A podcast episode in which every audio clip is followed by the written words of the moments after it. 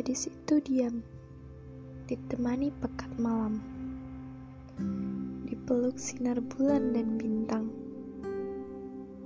Tangannya bergerak di atas kertas, mulai menulis rangkaian kata. Sesekali mendongak melihat langit.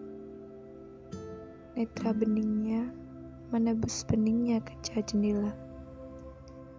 Alunan musik itu memasuki gendang telinganya. Raganya memang duduk di atas kasur.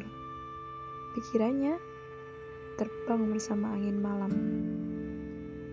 Hatinya berharap, Hei angin, bawa rinduku untuk tuan hatiku. Mata coklatnya memejam. Kemudian, seolah batinnya berkata, Iya, untuk dia tuan hatiku yang sedang tersesat. Begitu banyak pinta diucapkan dalam hati dan batinnya. Tapi apa boleh dibuat, tuan hatinya sepertinya belum kembali ke rumah, ke hatinya, ke pelukannya.